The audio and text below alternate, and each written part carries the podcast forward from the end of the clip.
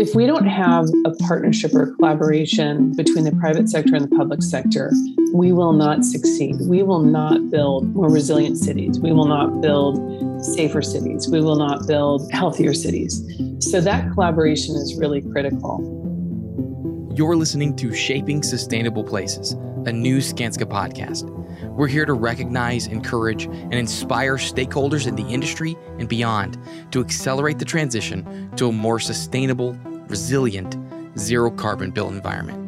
In each episode, we'll be speaking with industry and civic leaders, policymakers, and other champions of change to explore innovative solutions to real challenges. Already, climate change is having serious impact on cities around the world. In the coming decades, building resilience will be an essential part of urban policy. Cities and towns will need to adapt to protect their residents, and they'll need help. So, how can we work together to reduce emissions, build better, and shape truly sustainable cities? Today, our host Heather Clancy sits down with industry and civic experts to discuss the importance of knowledge and best practice sharing, industry wide rating tools and certifications, as well as the impact of global advocacy associations, councils, and more, demonstrating that we can achieve more when we join forces. She begins with Clare de Briere, Executive Vice President and Regional Manager for Skanska USA Commercial Development's Los Angeles region, and the Executive Committee Chair for the Americas region of the Urban Land Institute, or ULI. There are currently three dedicated ULI regions the Americas, Asia, and the UK and Europe, making it a global organization. Clare and Heather discuss the ULI's work and how the Institute utilizes networks and collaboration to really make a difference a lot of my education came through ULI and the partners that we have at ULI.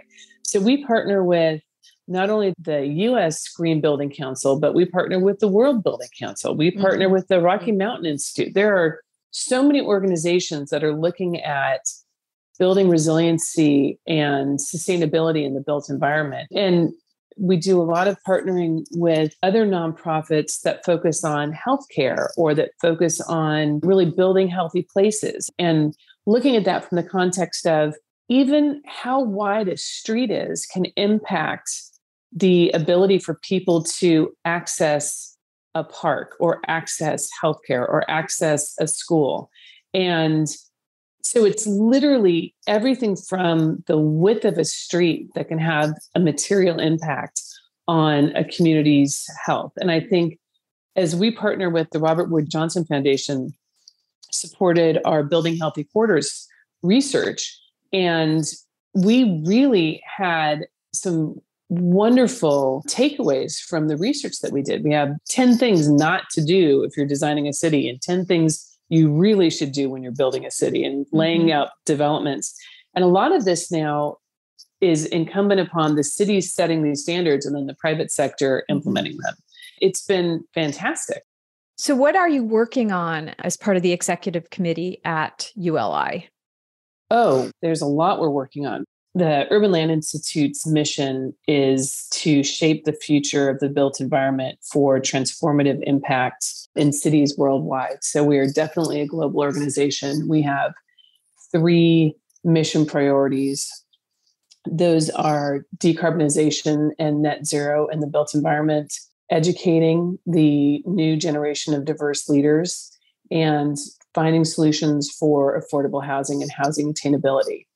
Just to stick with this collaboration theme and region to region, city to city, can you tell me a little bit more about the sort of framework for doing so? And also, since you have such a strong focus on education, how are you partnering with universities and architectural schools and people where people get their degrees and this sort of thing? How does that work? Skanska is very engaged with ULI and all five of its regions in the United States. And we have members of ULI in our commercial development offices in commercial development in the Nordics, in Europe, and in the UK. So we have members of ULI active all over Europe and all over the US. And those are sustainability teams in particular, because Skanska globally is a member of this Greenprint program that I mentioned. We all report into Greenprint and focus on sharing information on how our buildings are performing to ensure that we are meeting our decarbonization goals. We have some of the biggest developers in the US and property owners across the world are members of Greenprint and they're all doing the same thing. And I think that gives a level of ownership to the organizations that are involved to really focus on not only working to fulfill those goals, but more importantly, to share that information out about how they're actually fulfilling those goals and how they're meeting their goals that they're setting forth. And I think that sharing of information and having that focus on that reporting is really important because it's leading the way for others to join. The goal would be to have Greenprint have right now it's 74 companies, 174 companies in a year, 574 companies in the next 5 years. The more organizations and the more square footage we put under this, the more accountability there is towards meeting those sustainability goals. As it relates to how we reach out to college students, we have a number of programs. One of them is the urban plan that I mentioned, and that we do with both high school and college students. That's a program where we go into urban environments, disadvantaged parts of the city where there's not necessarily a good understanding of all the areas that you can participate in real estate. We teach the general program of this is what a developer does. These are all the pieces and parts that go into assessing a site for development. This is the city process you have to go through. This is the planning process. This is what a financial model looks like. These are all the people who are engaged in that whole arc of a development. And then we go in and we say, here's a corner site, or here's a mid block site, or here's a vacant building that's in your community what do you want to see there? How would you do the community outreach? What's allowed for zoning? How would that work from a financial standpoint? And we have members of ULI who are giving their time to walk these students through understanding how that process works in a real world example that's in their community. So that's urban plan, and that's actually being engaged in all over the world as well. So, one of the big themes of city planning and city needs is resilience and obviously being climate resilient. So, can you speak about the political drivers and business drivers in implementing those solutions? Talk more about the government relationships that you have, if you will, if government is the right word. You've got an agenda and they've got an agenda. How do they meet and how can they serve each other? I think the best role that our government can do is to set these lofty goals for us. And I'll use the city of Los Angeles by way of example. So the city sets this lofty goal of every new building has to be net zero carbon, has to be electrified by 2030. They set this goal. They don't necessarily say how you're supposed to do it, but they set this lofty goal. And then, in the best cases, the role of the government should be that they then get out of their way and let you figure out how to do it and then adopt what you're doing. So, we have a project that we've been designing that's in downtown Los Angeles in the Arts District. And we've been partnering with the city of Los Angeles from day one and that's all departments with the city. That's the head of sustainability for the city, but that's also working with the Department of Water and Power and working with the fire department and really looking at what are the best practices we can employ to design a truly net zero building. And partnering with the city to say, hey, here's what we're thinking about doing. How can you help us do this? Or what do we need to do to make this happen? And saying, hey, we found out this great low carbon concrete that we really want to use but it needs to take a little longer to cure. Can we have extra time for the pours? Can we extend the time out for the pour so that we can have a longer time period to use this low carbon concrete? And so the role of the government should be, you know, in this case, it would be the city, would be like, yes, we can extend the time period for you to pour the concrete if you're using this low carbon concrete and figure out mm-hmm. incentives for having people employ these best practices make it easy on the developer to figure out the way to reach those cities' lofty goals. And I think when you have a city like the city of LA who's completely focused on setting this goal and doing everything it can to achieve it, you can really have some very innovative solutions develop and become best practice and then become standardized. And I think that's when we see the cities acting like that that's really when we can have real success and have real impact.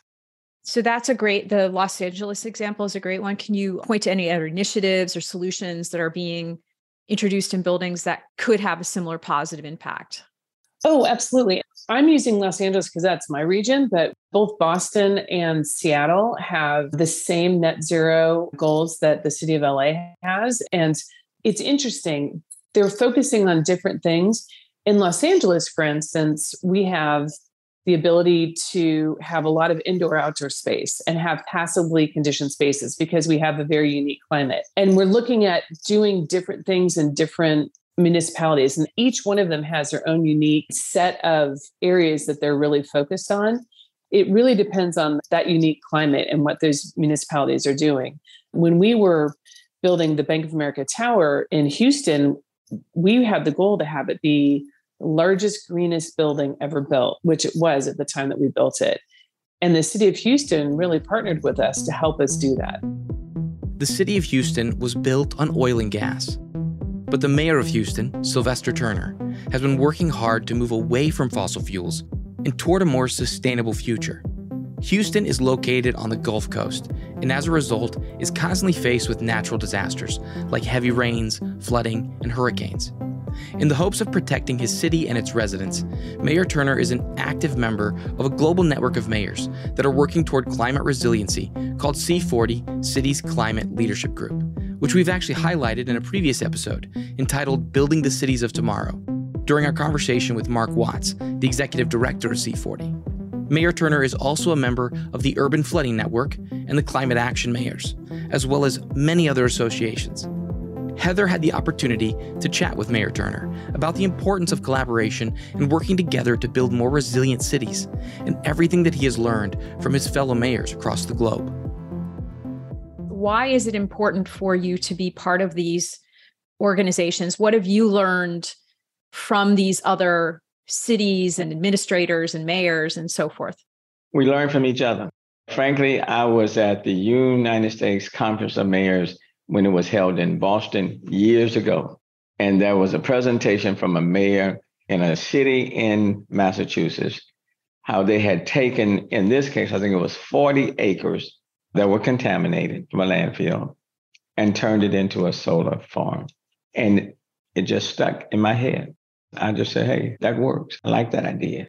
And brought it back to Houston and said to my team, in working through C40, let's put out some proposals. And one of the proposals we just want to throw out is maybe turning the Sunnyside landfill into a solar farm. In Massachusetts' case, it was 40. This is 240 acres. Let's see whether or not there are any takers on this.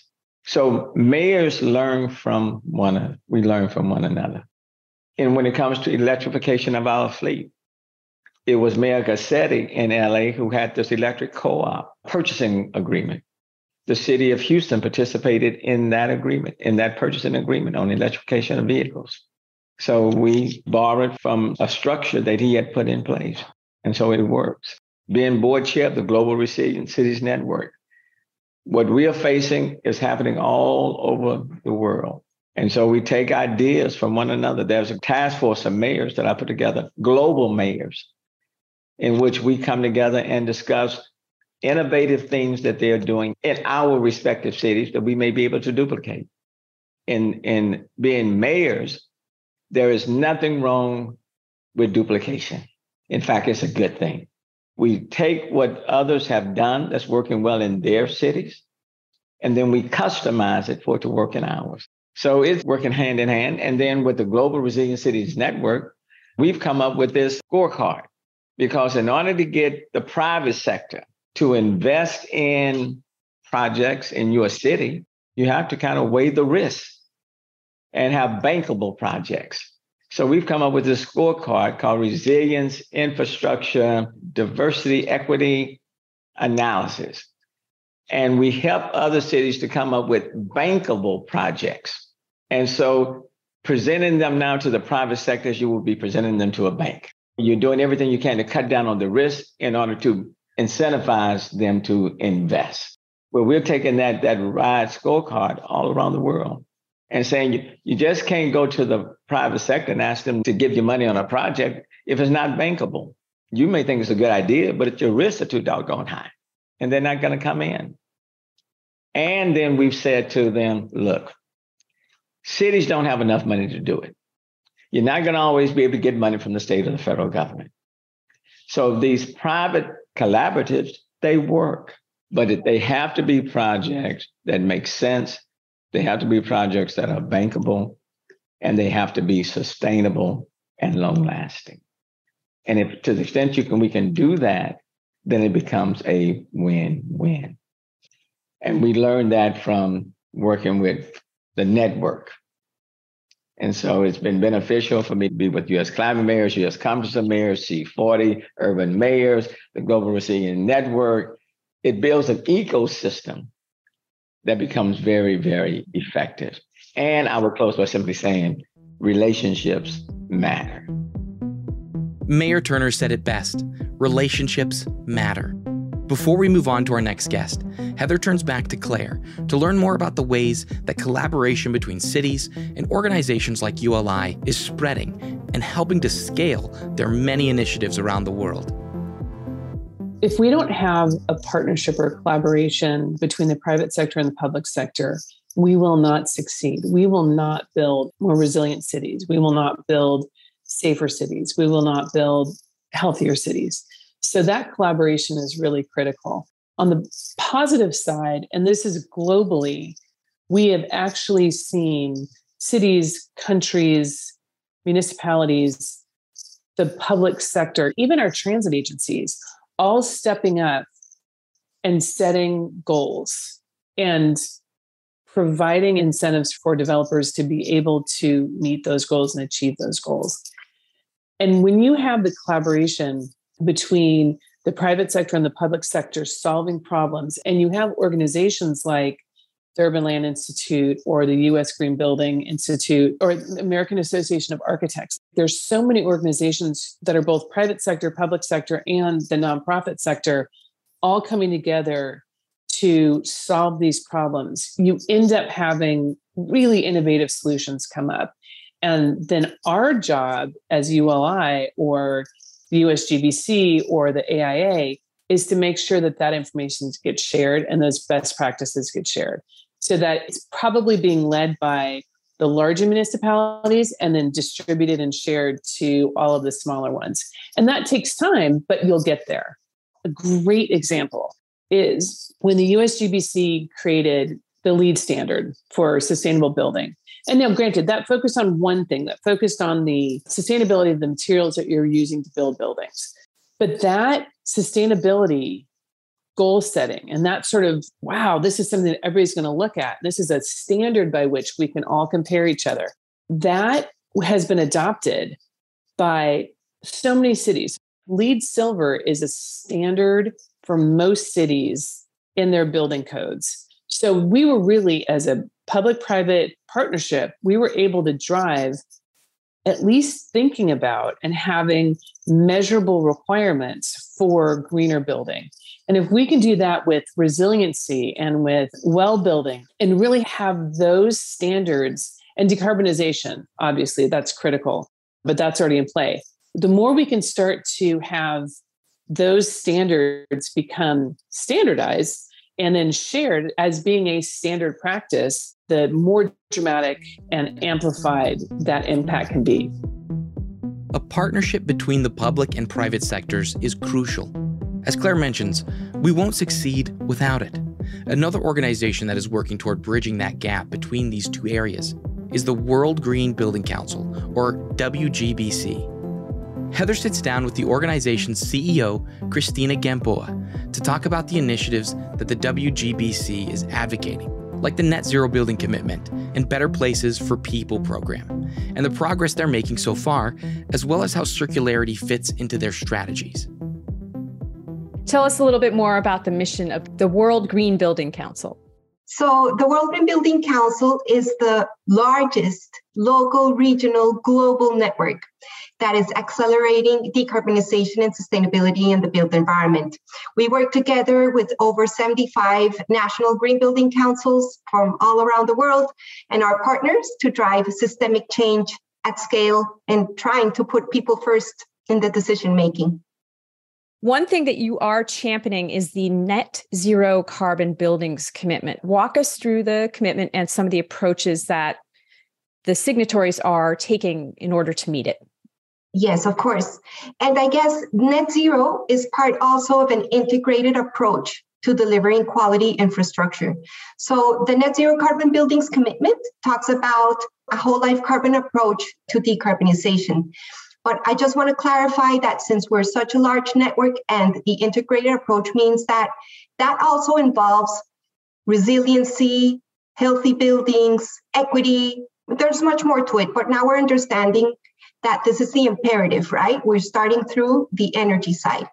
So the net zero carbon buildings commitment is inspiring businesses, cities, and governments to take leadership in terms of decarbonization and accelerated change by 2030. So right now we have over 171 signatories, which include 136 businesses, 29 cities and six states and regions.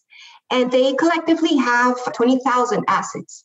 So what they're doing is making sure that they are advancing a whole life carbon approach in those that have building portfolios, for example, businesses, cities enabling regulation that they have all new assets operating at better standards by 2030, and also committing to decarbonizing their own asset and portfolios. So this initiative is recognized as a breakthrough initiative of the high level climate champions breakthrough agenda and the Race to Zero campaign because it's front runner action. It shows the vision of the possible now rather than waiting for the 2030 to be here. How much progress has been made? What would you say has been the most notable success of this commitment so far? So, I think one of the most important things is that it is recognized in its seriousness of how it's advancing this concept at the level of the race to zero. That would be one. But the signatories have started the reporting progress now. This has precisely been it. Finding people and businesses that want to champion that cause and go deeper now.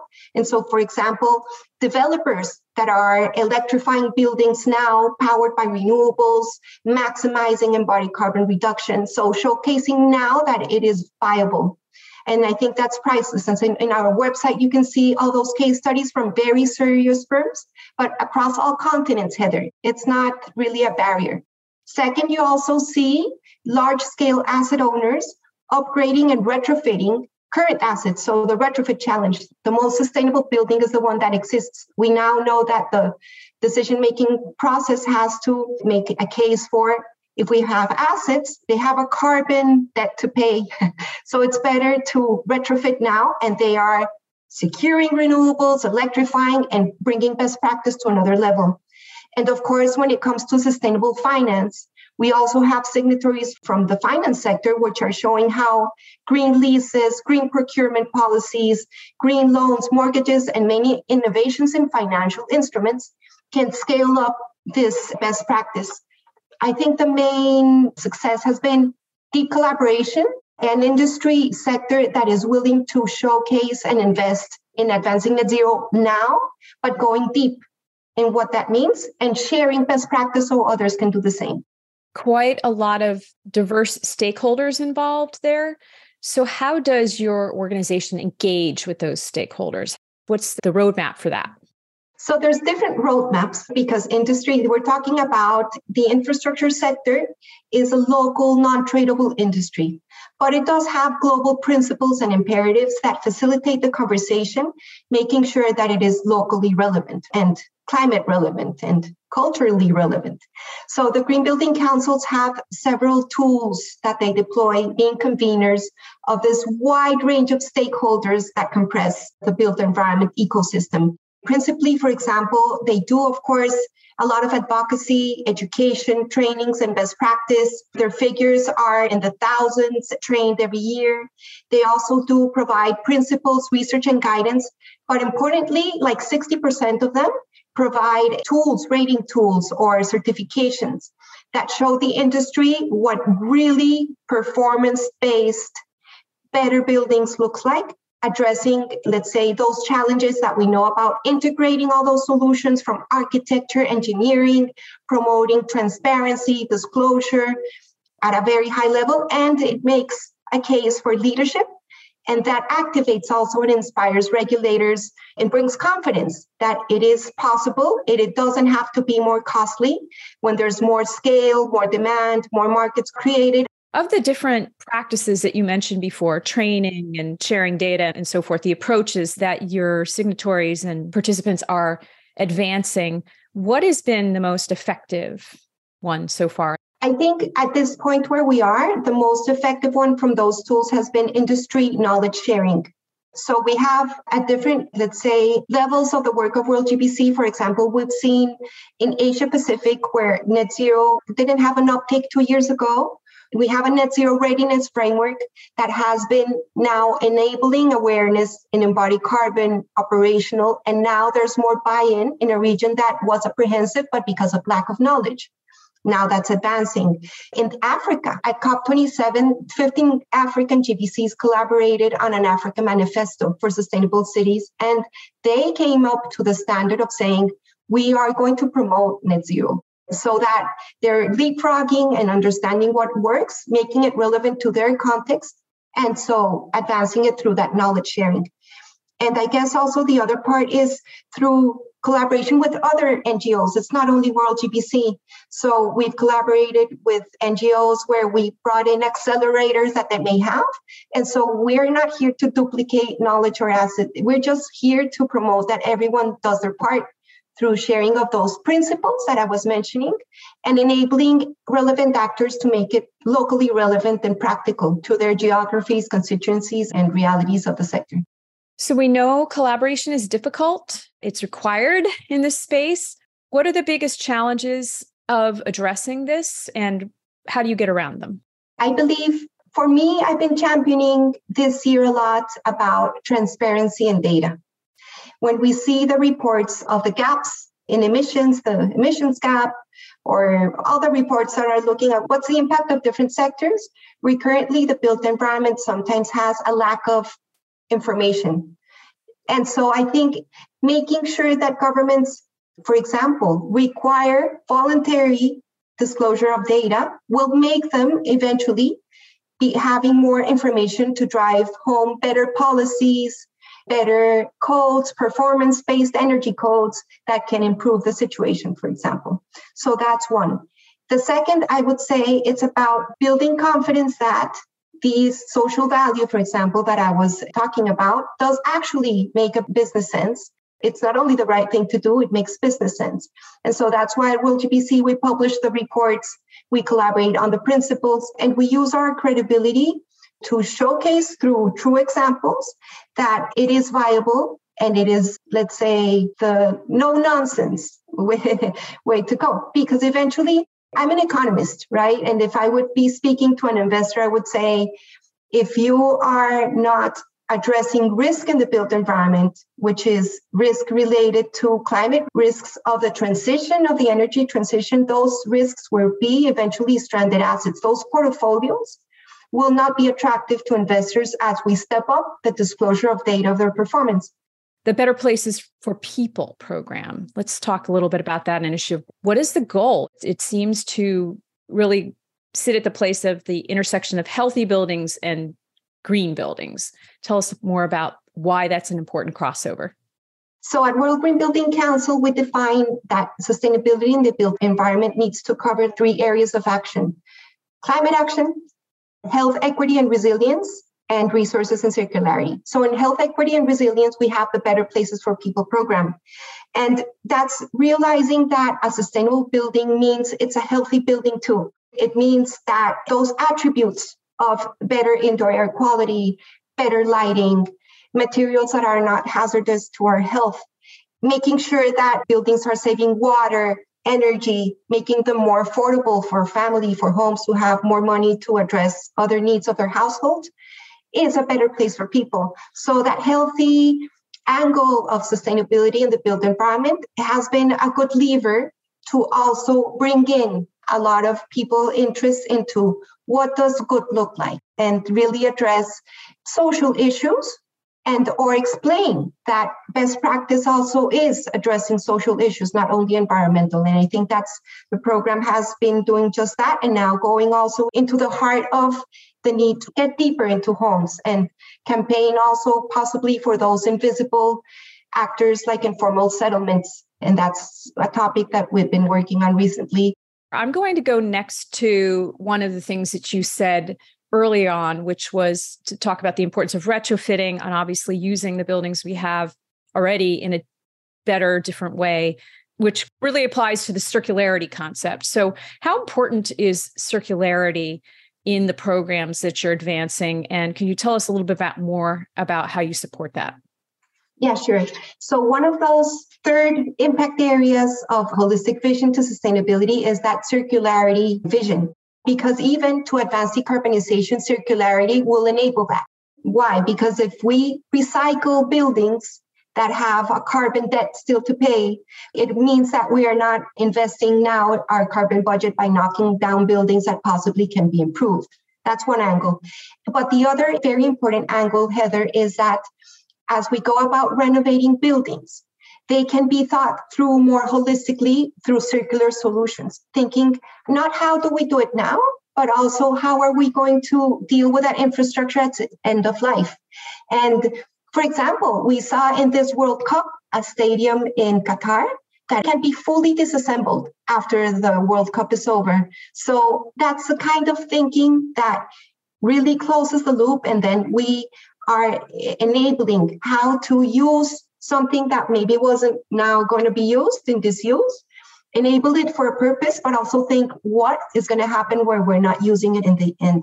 Circularity is one of those things that has a lot of political barriers or policy barriers because there's not progressive goals. So that's why we launched this year the Circularity Accelerator at World GBC to make sure that we are understanding the language of what this means around the circular economy, there's maybe right now like a lack of alignment in the principles of what good looks like.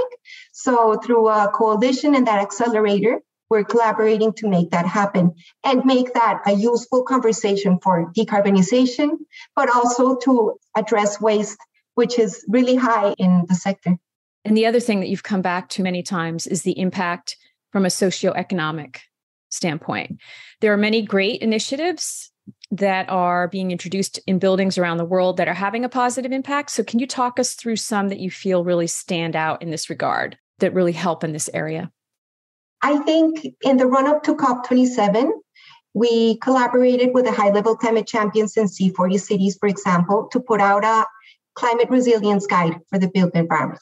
I think that sums it up nicely because we, through the different scales of the built environment, we start first by saying there's at least 3.8 billion people that today have already suffered from the impacts of climate change.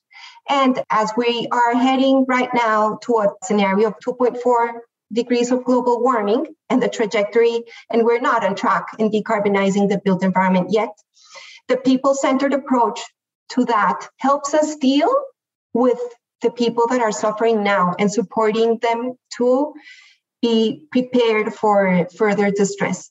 So Actually, in that report, there's a quote that I really like that I would like to share. And it says, We need to put people and nature first in pursuit of a world resilient to climate change, where we don't just survive climate shocks and stresses, but we thrive in spite of them.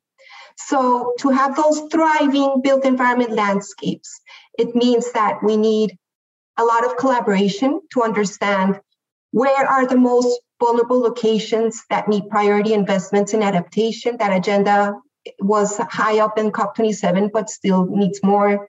That includes informal settlements.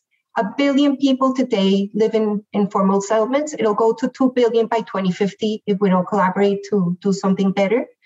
And slums need healthy, clean, and safe communities to thrive. Another aspect in this, Heather, is integrating indigenous knowledge and resources to help monitor biodiversity conservation. Their thinking can help us a lot in understanding and steering away from the lineal thinking and promoting more common sense solutions to the distresses we face, and that's in there. And of course, championing changes in behavior. in consumers, in investors. If investors can decide today to not invest any more cents in bad infrastructure, and of course, guidance to communities and how to learn, act, adapt. It's not about humanitarian aid, it's about empowering people to take control of the changing world. And the built environment landscape can do a lot of that. And there's a lot of voices that are coming through the climate activism that are really meaningful for what we can do at a community level. Coming together as a community and including Indigenous wisdom in important decision making can make a massive difference. One part of that is understanding how essential nature is to the human experience. As Cristina aptly mentions, we need to put people in nature first in pursuit of a world resilient to climate change. We should be working with nature, not against it, in order to create a more resilient built environment. So let's take things back to Clare for a moment as she thinks back on an important lesson that we can learn from a post pandemic world. How much better we all feel when we do spend time in nature. The phenomenon is called biophilia and can be defined as the human love for life and living things. I think one of the things that we learned during the pandemic was we feel a lot better when we can get out and get into nature on a regular basis. And when you look at some of our office towers historically, it's been really difficult to access nature if you're in a hermetically sealed 70 story building.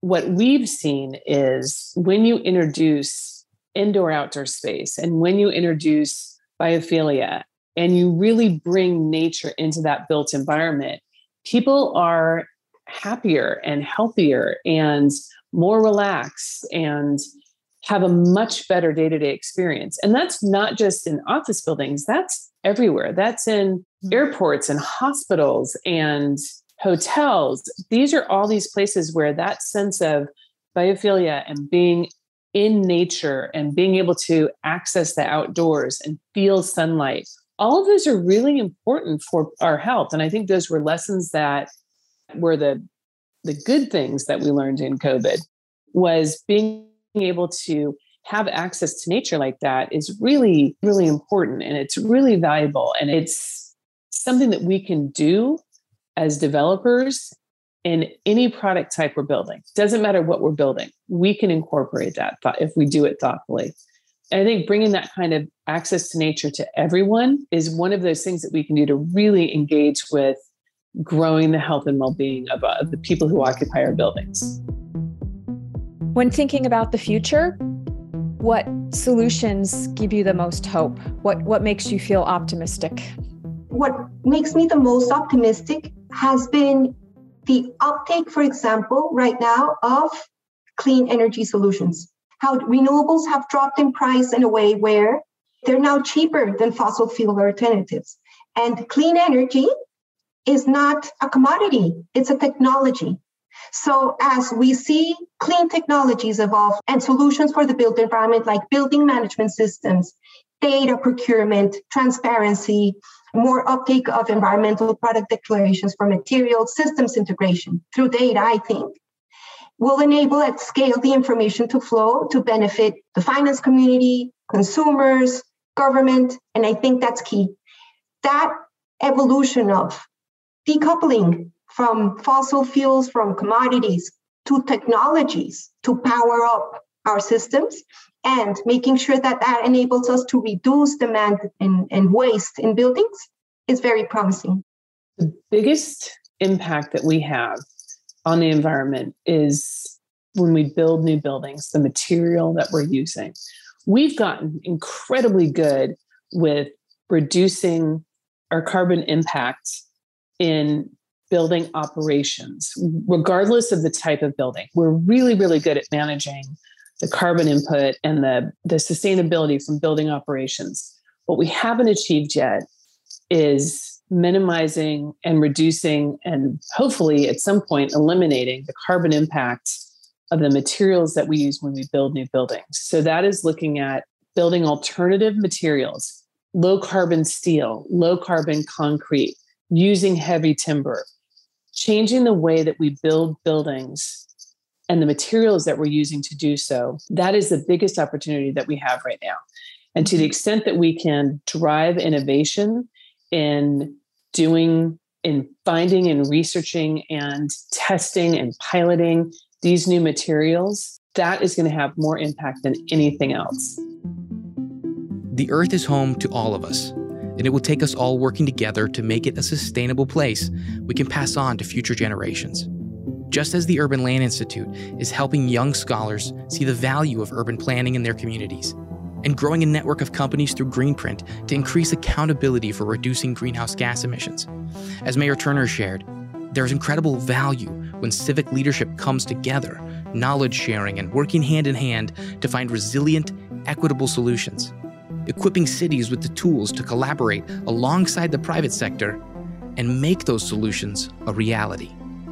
Just as the World Green Building Council continues to inspire people first systemic change at an accelerated rate across a global network, quickly it becomes clear that on the road to a climate conscious world, some of the greatest things we can build are our relationships with one another. Thank you for listening to this episode. And a special thank you to our guests, Clare de Briere, Mayor Sylvester Turner, and Cristina Gamboa for joining us. To learn more about what their respective organizations are doing to foster a more holistic view of sustainability in the built environment, and for links to anything mentioned in the show, head to the show notes. If you enjoyed listening, please be sure to subscribe and give us a five star review. And join us every episode as we continue to explore shaping sustainable places. This podcast is brought to you by Skanska. We are a world leading project development and construction group using knowledge and foresight to shape the way we live.